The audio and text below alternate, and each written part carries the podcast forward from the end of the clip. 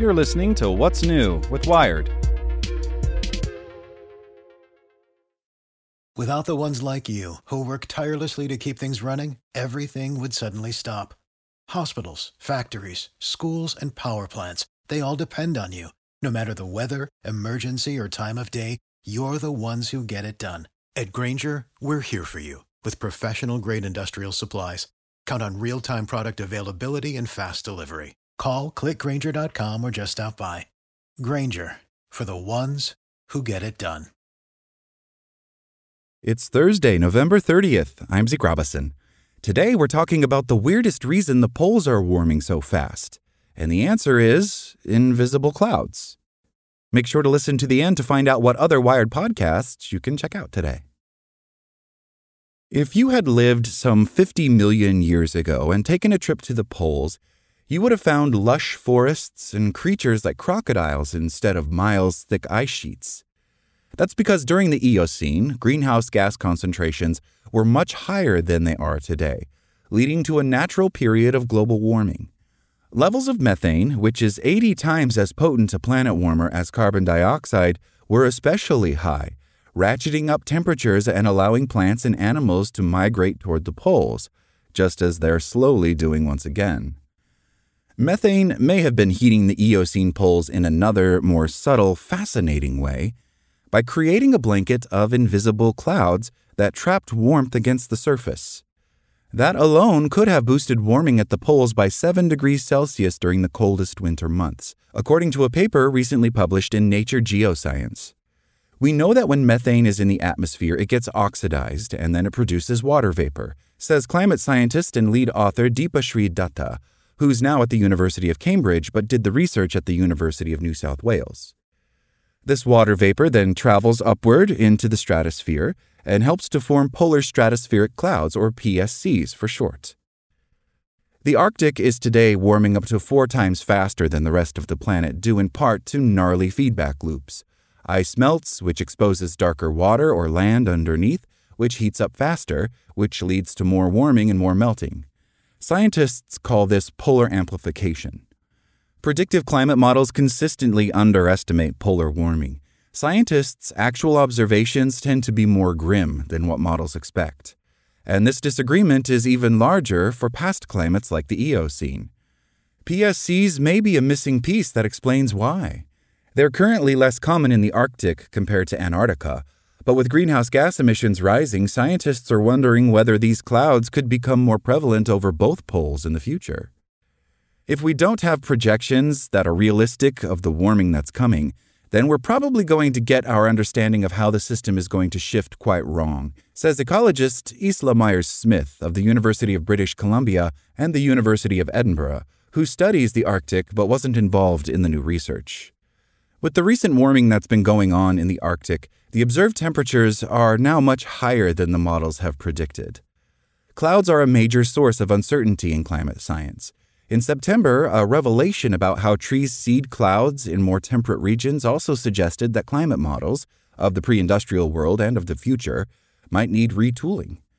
But clouds aren't always included in simulations. Models can only handle so much detail given the limits of computing power. In the Arctic and Antarctica, PSCs appear anywhere between 15 and 25 kilometers, or 9.3 and 15.5 miles in the sky during cold winter conditions. They're most often invisible, but they can be sighted when the sun is angled just right.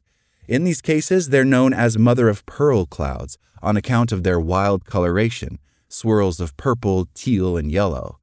Just like high clouds do elsewhere, they form an insulating layer over the poles which prevents rapid temperature drops. In the Eocene, the formation of these clouds was enhanced by the positions of the Earth's continents and mountains. For instance, the Himalayas hadn't fully formed yet, and the lack of miles thick ice in Greenland mean lower land elevations. That led to the proliferation of waves of pressure in the atmosphere, which deflected more energy toward the tropics. Less energy reached the Arctic stratosphere, so it cooled, forming a blanket of PSCs. Things on land got balmy. Luckily, continental shift in the past 50 million years has changed the topography and atmospheric circulation in a way that thins this blanket. While PCSs still form and trap heat, they aren't as abundant as they were before, but things can heat back up. If humanity continues to spew methane into the atmosphere, that could provide the stratospheric water vapor needed to form more of these invisible clouds. I need to be very clear the magnitude of PSCs won't be as high as the Eocene, says Dutta. And that's probably the good news for us. Better understanding clouds will be supremely important as the poles continue to rapidly transform.